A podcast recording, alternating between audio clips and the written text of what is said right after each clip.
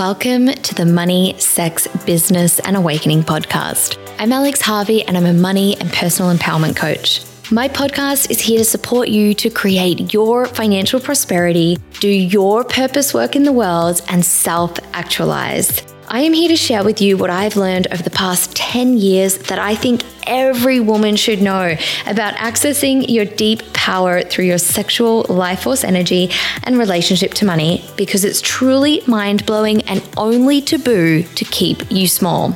I blend together the latest in neuroscience and practical strategies, as well as teachings and principles from ancient traditions such as Tantra, Taoism, and alchemy. Thank you so much for joining me, and I can't wait to see you in the show.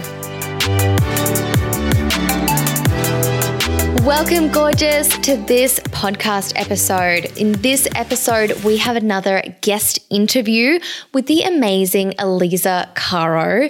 I think you guys are going to get so much from this interview with Eliza. I cannot wait to jump into it with you. Just before we jump in, I want to give you a heads up about what we chat about in this interview. So, Eliza, like me, actually started out her career in engineering. So, in this episode, we chat about how she went from such a conventional career path to actually becoming a sex and intimacy coach. And what are some of the challenges she's actually faced?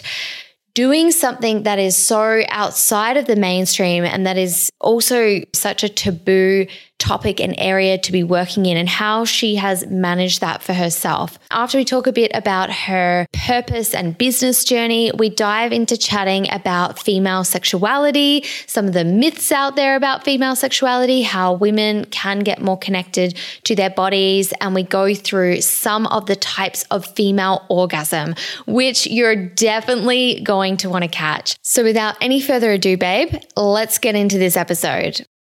Welcome, Eliza, to the podcast. Oh, it's such a pleasure to be here. Thanks for having me, Alex. Yes, I'm so excited for this. Eliza is not only an amazing sexuality educator and coach, she is also one of my best friends. yes. Uh, I've known Eliza. I think we've known each other for about three and a half years, or maybe almost four years, actually. Yeah, I think it's about coming up to the four years. Yes, I think so. Yes. A lot of nice memories together. Yes, we met in Melbourne, and Eliza had just come back from a sexuality training, possibly overseas. And it was one that I've done before as well. And we totally, once we both knew that, we totally just clicked. Yes, clicked on that, like the, the passion for yeah sacred sexuality, and also the fact that we were both both engineer, and that we both drop our engineer job to go into entrepreneurship and follow our hearts. So, hell yes, a lot of yes. a lot of points of connection. I think right, and resonating oh. with one another.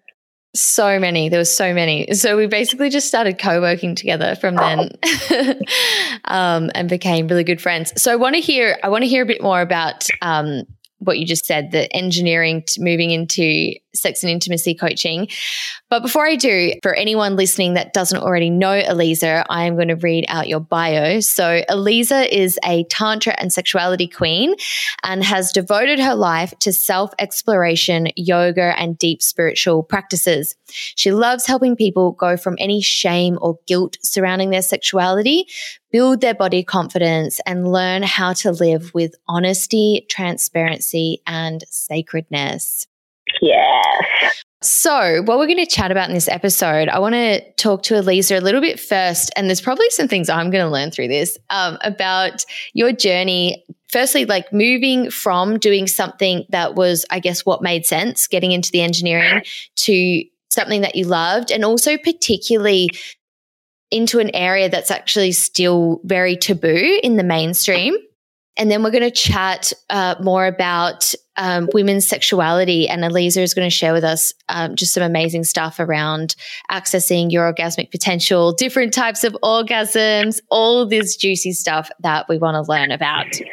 Yes, let's get in the juicy yes. stuff. awesome. So, yes, you've already told us that you actually started out in engineering. So, How then did you end up realizing that that's not where your heart was and you know that your heart was in supporting people in the area of sexuality and intimacy. Hmm. so what happened is that while i was working as a civil engineer fresh coming out fresh in from my uni um, i felt quite unhappy. I felt quite disconnected and disheartened about my job and also, yeah, the the future. Kind of like, oh, that's it. I don't want my life to look like this. And I progressively felt more and more disconnected and unhappy to go to work, like really, really unhappy. And my body as well started to show some signs of kind of like I was somatizing my unhappiness and emotions and and I like I always had polycystic ovary syndrome, but my cysts were like growing a bit more to a point that, you know, they were like keeping an eye on it and maybe like needing surgery. Um, I started to have tonsillitis over and over again to the point that they wanted to take my tonsils out.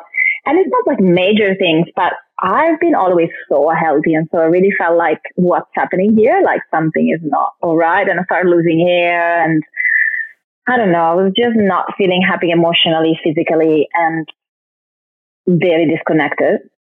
And so I decided to go and visit my dad, which was living in a tantric community in Thailand. Um, and kind of like my parents kind of just, just pushed me towards you know, uh, holistic healing and finding myself.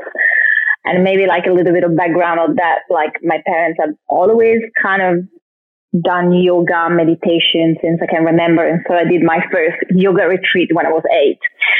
Uh, for kids, you know, so it was kind of like introduced a very young age. And my mom had taught me like Taoist practice and tantric practices when I was a teenager, breath massage, meditations, and stuff like that. So I was kind of um, introduced to this word at a young age, and and so it really felt it felt like it had a lot of sense to you know like after my after like kind of like pivoting towards no i'm going to do what for society is normal and dismissing the teaching of my parents.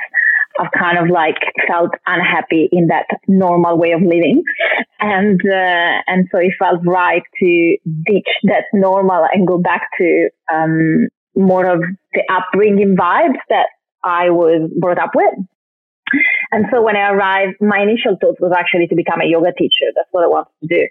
But then, because I'm a highly sexual person, and I've been since young age just have a lot of sexual energy and interest in sex.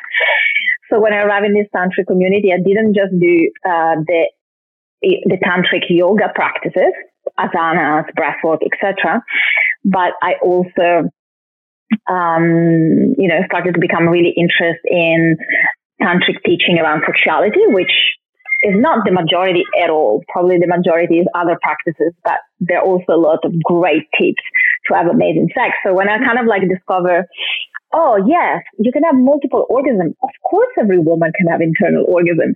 Or like when I discover, yes, that can last long. You can go and prolong full body orgasms or you can utilize and harness your sexuality for your creativity and your spiritual practice. Given how much sexual energy, moreover, I have, I was like, bring it along. And so I started to do courses and stuff around sexuality and just on a personal level, I just, I thought I was very happy with my sexuality. I thought I was, but mm. I just didn't know what else was there. And so when then I discovered what else was there, I was like, oh, now we're talking. And, and I feel like it, since then, it has been expanding and expanding. Like I feel like it's not stopping the way in which I can utilize my sexual power and deepening the way in which I make love. And so I'm feeling, uh, yeah. And so I started to go to all those trainings and somehow life was just guiding me. You know, even like a teacher training, I was invited at a very discounted price just because the teacher really want me there to teach dance and be present because I used to teach belly dance, like Arabic dance. So she really loved me as a belly dance teacher and she wanted me in the, in the training to support women to connect with their femininity through dance. And so even if the training was sold out since like six months and, and stuff like that, the teacher was like, no, I want you on and you just whatever, pay whatever you want. So I really felt like I was supported as well by life into learning more, even if I was not planning of working in that industry, but um, you know, a teacher training was almost offered to me for working in women's sexuality. And so I just like followed that. And somehow I just started, just friends started to ask me to receive my support. And I was just sharing with people. Um, I had so many benefits throughout it, you know, like my tonsils were fine. My period was again regular, no problem with my cyst anymore. It was really like anyway, my unhappiness somatized when I was working. And so when when I was like learning more and did the teacher training, just like friends started to ask me to receive yoni massage from me or to uh, receive some teaching or training, and I started to work, you know, on donation base, and and then I started to become really busy and popular, and so I started to charge, and and I kept doing trainings and trainings because I find it very interesting as well, and and it's kind of like just naturally unfolding that way. I almost feel like I didn't choose it. Like this life chosen itself through me. And and you know, and years later here I am and I feel very held, like somehow even I started my business in Italy and it really bloomed. And then I dropped everything and I moved to Australia. And at the beginning, I was afraid it wouldn't work. Nobody knows me here. But in a year, bum, it's working very well. And now I'm moving in the online platform and I'm again afraid because I'm, nobody knows me on the online platform. Like maybe I'm well known in Melbourne, but not that more, that, that much like international. But I'm like, I'm sure that life will keep like, um, supporting my decisions and my evolutions. And so, yeah, so that's how it has been a bit unfolding for me. You can talk too much. You can stop me anytime, by the way. just go on rant. no, um, that's an amazing story. And I knew there'd be things in there that I didn't actually know about you, which is great. Um, so I love how you you pointed out, you know, how much your health improved from, uh, you know, moving into alignment, I guess, with yourself and also doing the sexuality practices. Um, and I, I think it's interesting that you, um, you know, you are one of the people that grew up with parents that were very mindful and into meditation and yoga. And isn't it just funny how even if you grow up with that, um, that you'll rebel against it, or maybe not everyone, but you know, rebel against it, rebel against whatever you, the way your parents are, um, even if it is a way that is um, a really, really centered and helpful. Yes, yes, it's yeah, I think like it's very normal to have a rebellion towards parents. It's just a thing. It's just a thing like every every child needs to rebel towards the parents to find themselves. And so my rebellion was becoming a civil engineer. I guess it's not that such a bad one, but because also my parents, when I was choosing my in my university degree. They were really, you know, maybe you like more arts or dancing or things around people. You're so good with people. Uh, maybe you want to, you know, like other types, um, or even environmental engineering or things like this, or energetical engineer or something like that. But I was like, no, go with civil, and and I kind of like, I kind of stopped yoga and a lot of practices that they taught me, and I think it's just, yeah, just a normal part of life. Teenagers just need to rebel towards their parents. Yes. But it feels yeah. home coming also, back to it. Yes, totally. Um, I also really love that you pointed out that, you know, the sexuality practices or side of Tantra is just one small part of Tantra. Like there's a whole philosophy behind Tantra. And as you said, like Tantric yoga with all these asanas and, you know, it's a full yogic philosophy. And there is this aspect that, you know, of sacred sexuality in it that you can um, experience the divine through sacred sex and practices around that. So I love that you pointed that out as well.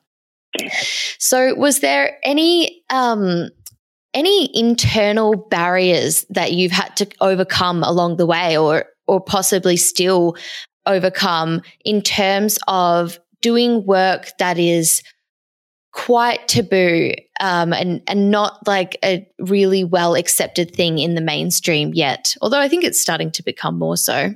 Yeah, it's starting to become more so, but I totally agree with you. And yes, definitely a lot of buyers.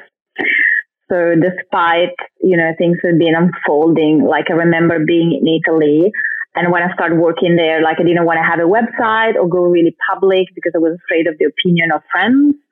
Um, I mean, not, not close friends, like acquaintances, like, you know, some family members and some people that I didn't know so closely. I'm coming from a small town. So it was like, ah, oh, you know, they might be judging it. So it was kind of like playing under the radar.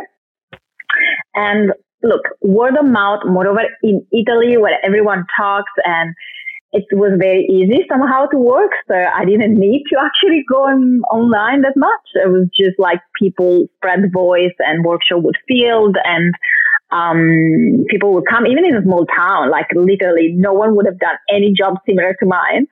Um, and people were super close minded, but somehow they were loving it. So they were just talking about it and, and it was really working great. And then like, you know, the boys would arrive in Rome, like far away from my little town. And then I would be invited to teach there and, and all without like any internet, just word of mouth. Hey, I heard this person does this workshop.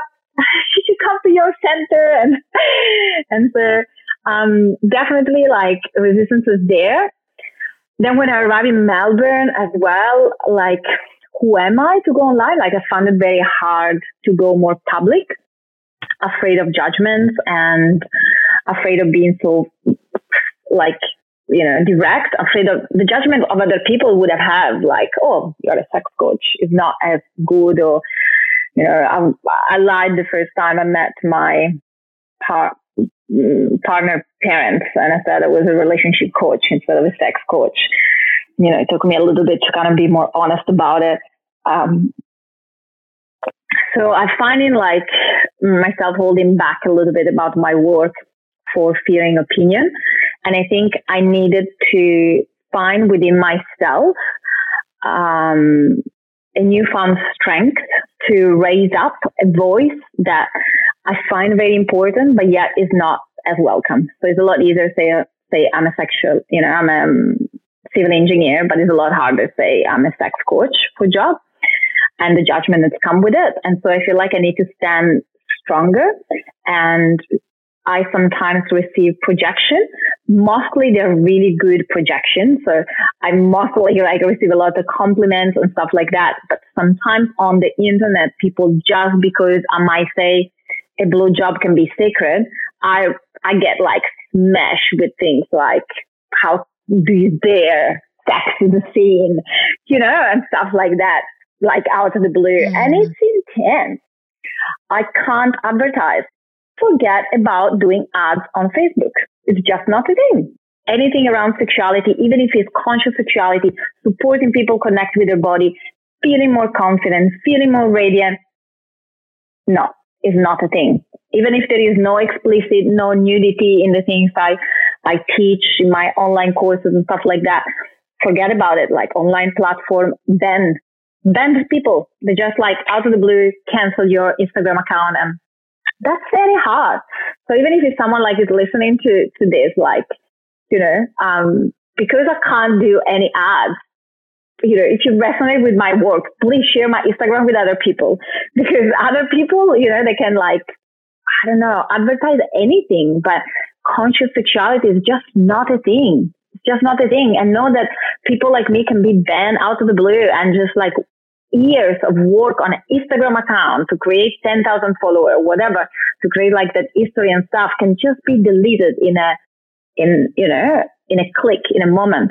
And so there is that fear and like, how do I navigate, you know, the online platform now, um, with this like problem that is emerging for me, um, of like, for instance, marketing. How do I keep, you know, like feeling in the center, even if it's hard at times. And so I always need to come back to, you know, like my core value and what it feels right. Like it feels I am my soul mission. Like I came here for this reason.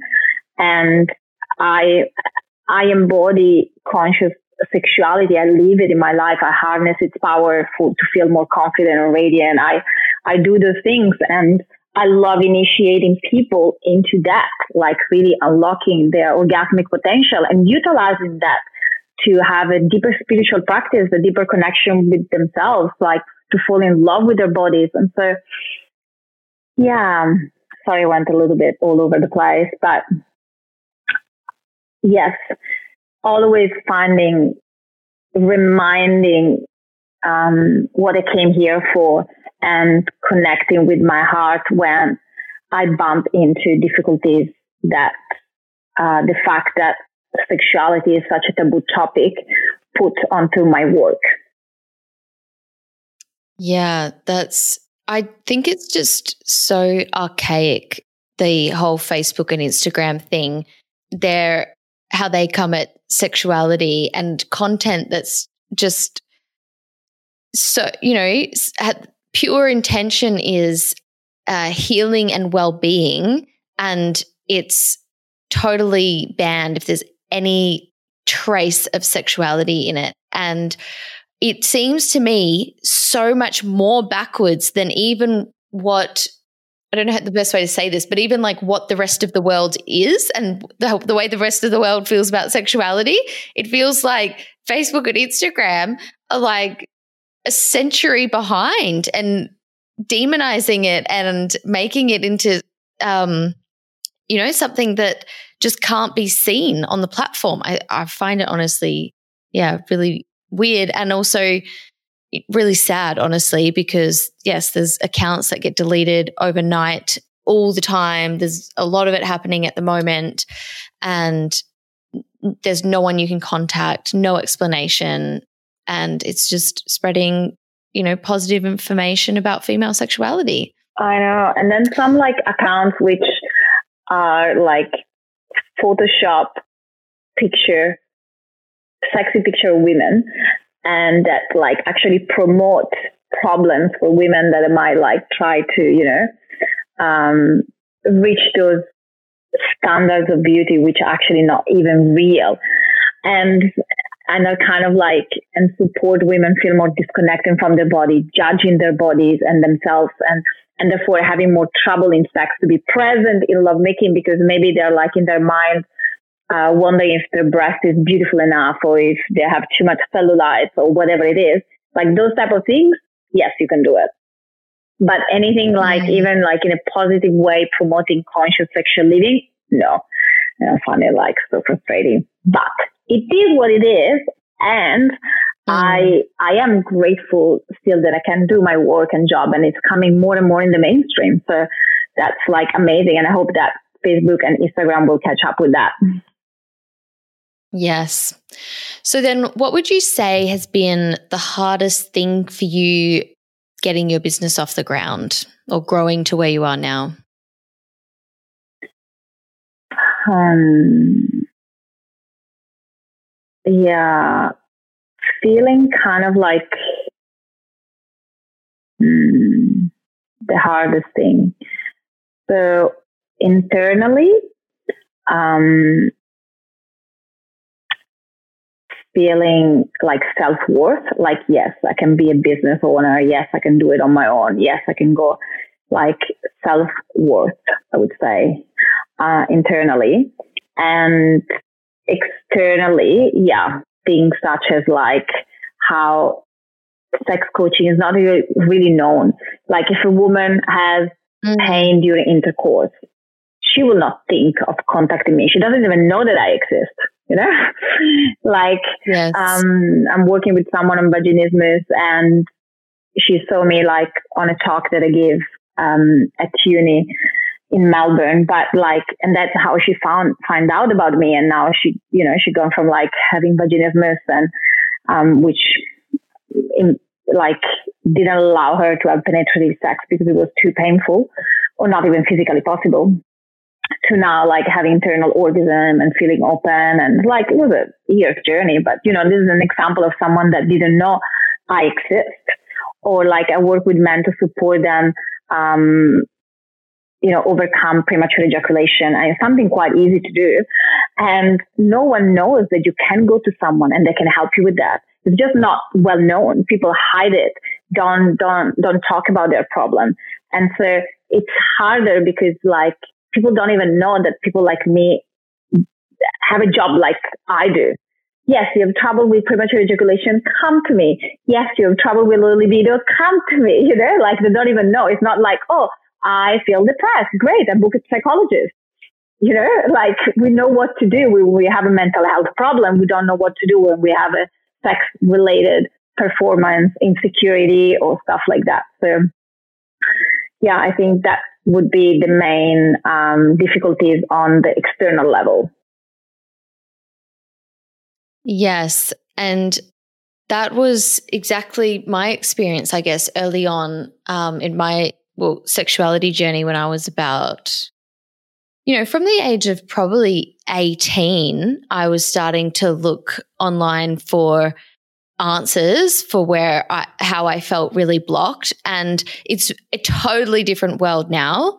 Totally different world. You find stuff online now. Yeah. But it took me about four years to even find someone who I, I then learned, you know, had done a lot of tantra training and so has this perspective on sexual or perspective knowledge, knowledge on sexuality and how you can work out um, and change any like blockages you're experiencing and it's not inherent to your body and just about how your body actually works in that yeah. area and Oh, and uh, when I found out, you know, and and learned everything I learned, I was like, oh my gosh, you know, like every woman needs to know this.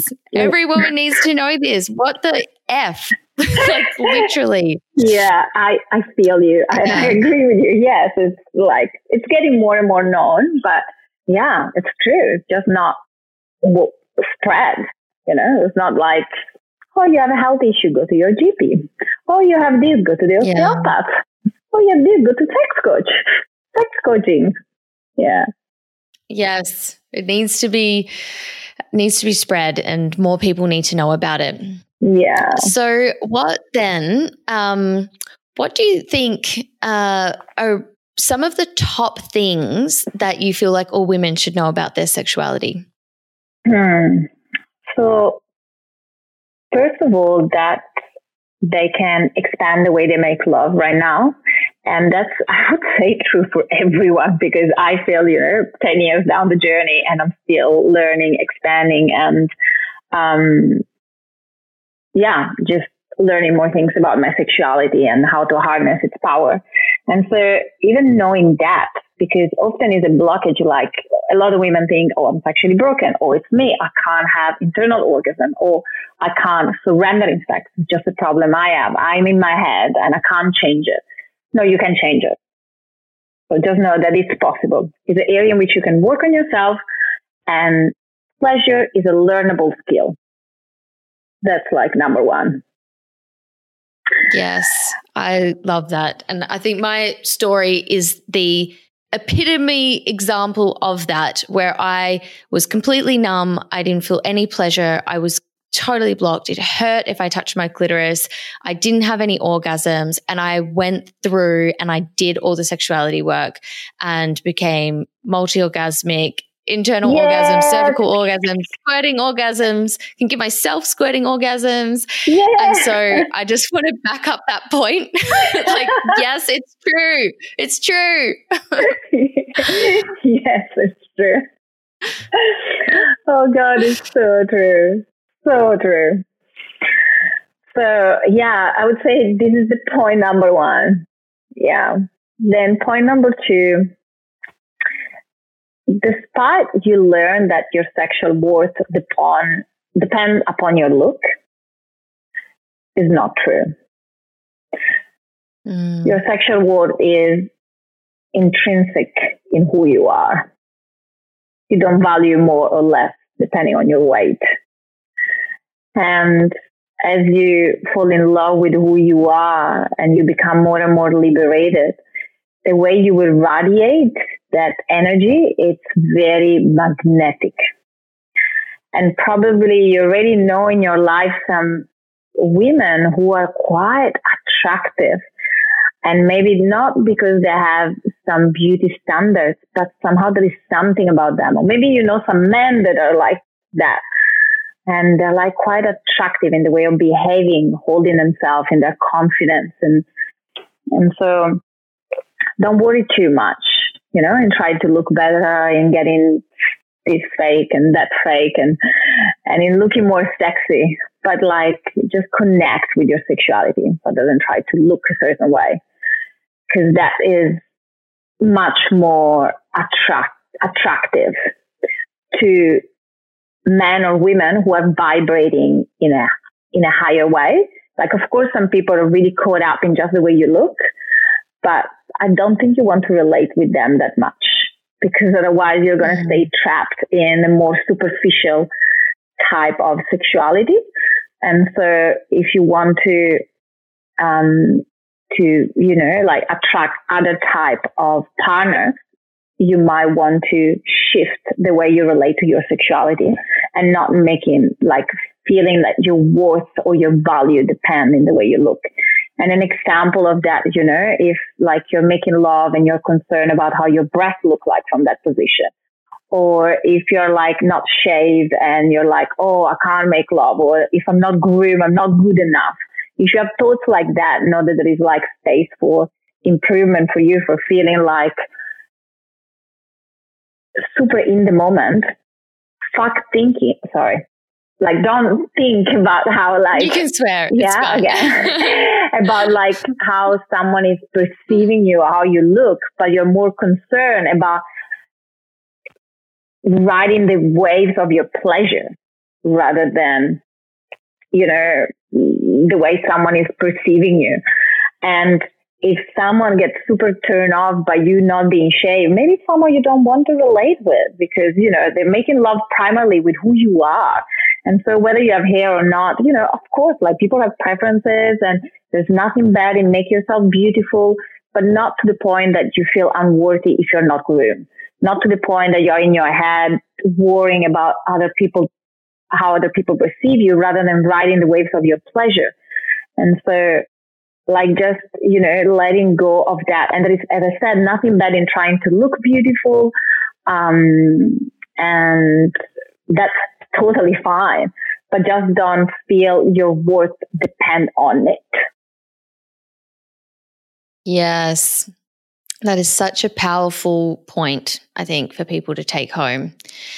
So, my next question for you I know you've got a YouTube video actually that goes through all of these different types of female orgasms. And so, I'm going to, we're just going to give people a teaser. People can go and check out that video to mm-hmm. get all of them. But can you share with us um, four types of female orgasms? That sounds great.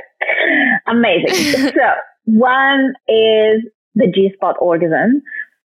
So, the G spot orgasm, which sometimes can come with squirting, sometimes doesn't.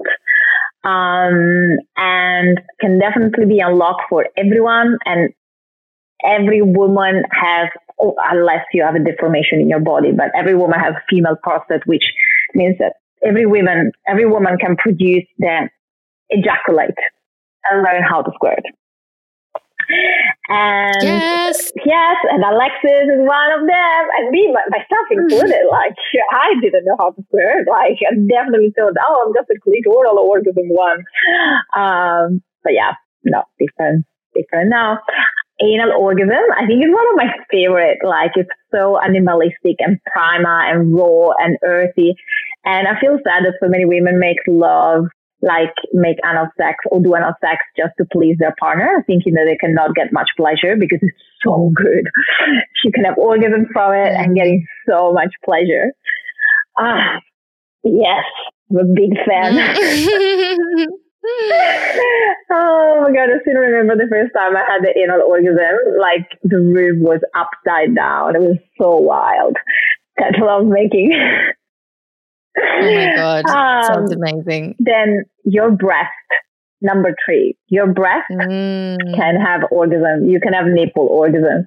Nipples are connected in a similar point of the brain, like with the clitoris, and so sometimes it's good to play with both to uh, awaken more sensitivity in your nipples.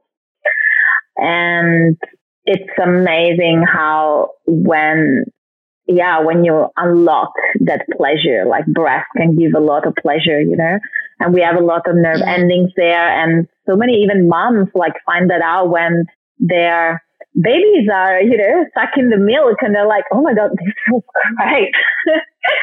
and so sometimes we can get to the point that they are very irritated, but some, some mother like get a lot of pleasure from breastfeeding even.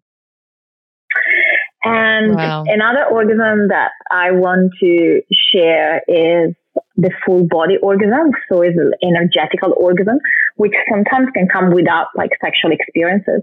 And it's like these waves of pleasure to run through the body. Like you can also activate it through breath work and kundalini yoga. Uh, and it can come as well in sex. And the more you become aware of your energetic field, the more you can really enjoy riding the waves of pleasure throughout it. And it's mm. amazing. So those are four. Yes. And then you can find the other yes. one in the, in the YouTube video. But yeah, that's so amazing. And, and it's so sad that, you know, many women don't know they can unlock that within themselves. Mm.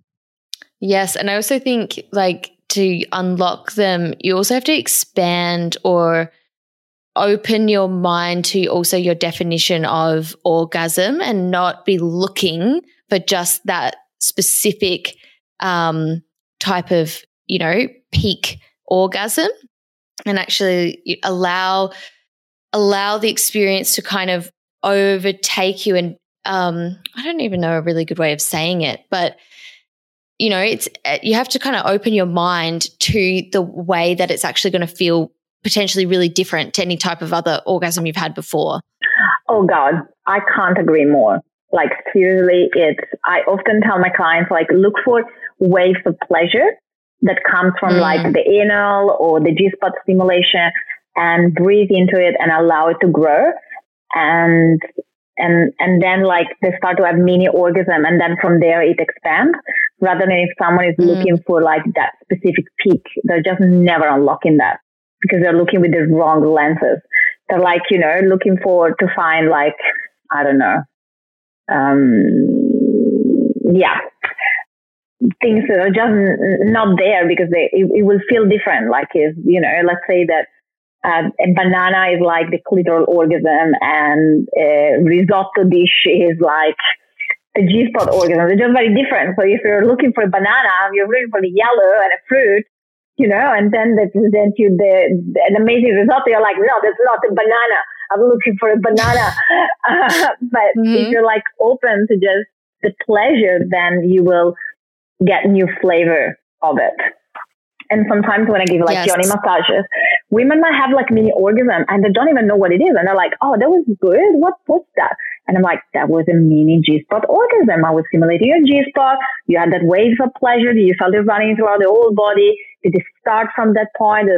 And then I help them kind of like pinpoint what it is. And then when they go in the self pleasure practice, then they know what to look for. So sometimes I, I really mm. discover how it's hard for women to understand that. And myself included, the first time I had the cervix orgasm, I was like, the yoni masseur told me, Oh, that was an amazing orgasm, right? I'm like, no, I didn't have an orgasm. I know how it feels. Mm. That was not one. And, and it was like, you just had one. Like I could feel it even in myself.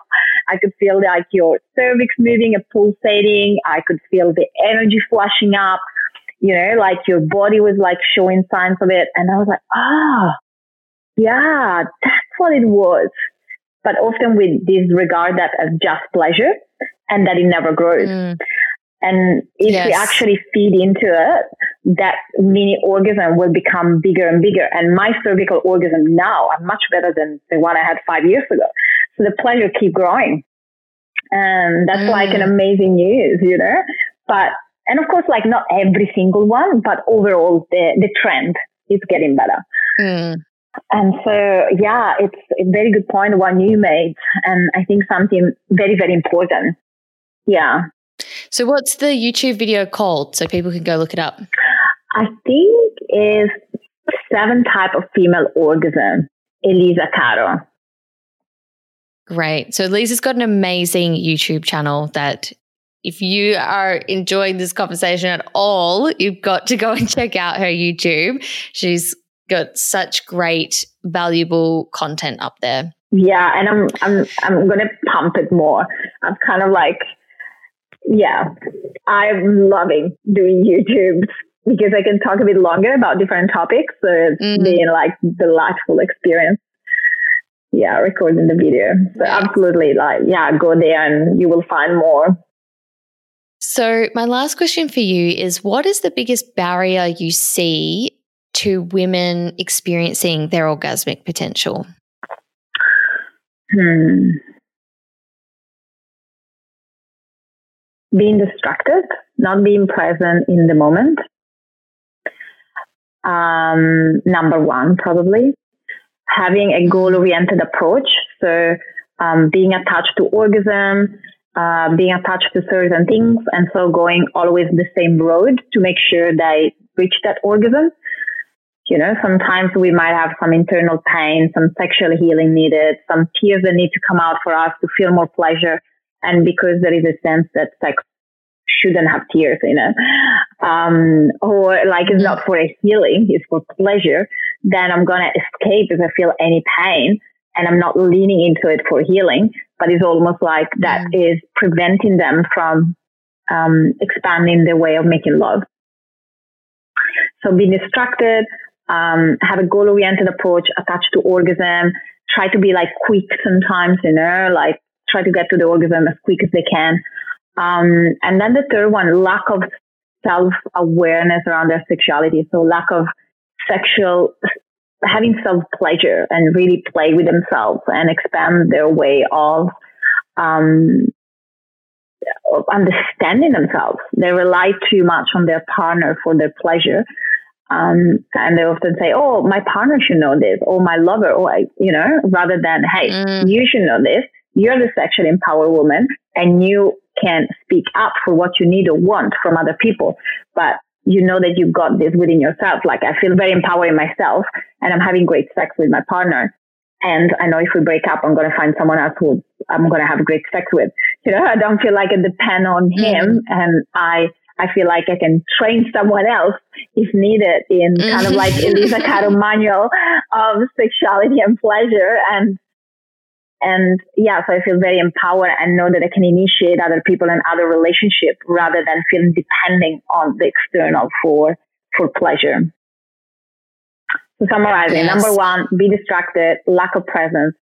Uh, number two, goal oriented, routine, doing the same things over again and not allowing sexual healing or new exploration. And number three, um, rely um, outsourcing pleasure rather than have a great relationship with self pleasure and knowing yourself. Mm, I love it. I just think it's really funny that I summarize things at the end as well. Like, so to summarize, that's one, two, three. I feel like that must be a bit of an engineering brain thing. I think so.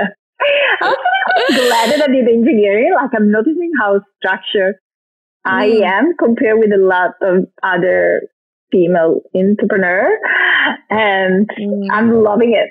I think it's very, very helpful. Even my assistant, she's like a physician and teach like physics and stuff, and I'm loving how organized she is. I'm like, she's the best. So I think like mm. there's something there in having that training that really supports this. So I'm glad. Totally. Yeah. I don't regret it. So I know you have an amazing resource for women that want to unlock their orgasms. So can you tell us about that and where people can get it? Yeah, so there is like on my website, elizacaro.com, and maybe you can put the link. but it's like a three part yes. series in how to unlock orgasm. And there I talk a little bit about orgasms and give you some tips and practices that you can do. Um, and talk a little bit more in depth in one of my favorite one, which is the anal orgasm. I think it's awesome yes. and give some tips on how to unlock that one. So there are like three, um, it's a little like video series and I think it's awesome and it's a great place to start. And yeah, so you can find it on my website under elizacaro.com. I recommend that everyone that is listening to this go and download that. Whether you, you know, no matter what uh, body type you're in, I think you get so much value from that resource. So, where else can people find you online or connect with you? My Instagram. It gets updated so mm-hmm. often. And the handle is Eliza underscore underscore Caro. And I think they can find a lot of things there. And I'm about to launch, as I said at the beginning, beginning, a lot of online courses, which I'm very excited. Like I'm really starting to go online now. Uh, and so soon they can also find a lot of things, but it will absolutely be, um, as well, like advertise on, on Instagram. And I think it's a great place to like be posted. Yes. Great. So go and follow Eliza on Instagram. Go get that resource from her website. And if you've got a bit of extra time, check out her YouTube because there's also so many amazing resources on there. Eliza is just so fantastic at what she does. And the fact that her business just unfolds for her the way that it does, I think is just such a total testament to, you know, her incredible energy and value that she brings and her ability to really support women to transform in this area. So thank you so much, Eliza, for coming on this interview and sharing all of this incredible knowledge that you've just shared today. It was such a pleasure to be here with you, Alex. And thanks for having me. Oh my goodness. I hope you enjoyed that chat with Eliza. Isn't she just such an amazing goddess queen? If you have enjoyed this episode, I invite you to share it with someone that you think would also get a lot out of this. I really would love your help in getting this message out there, getting this these stories and these experiences heard by people who would benefit from them. So make sure that you do that if there's anyone you think would benefit from episode. And also, if you did enjoy this episode and you're not already a subscriber, I invite you to subscribe to the podcast. I release new episodes every Tuesday, every bit as juicy as this one, a mix of interviews and also solo episodes, helping you live your best, most empowered life. All right, can't wait to see you in the next episode. Lots of love.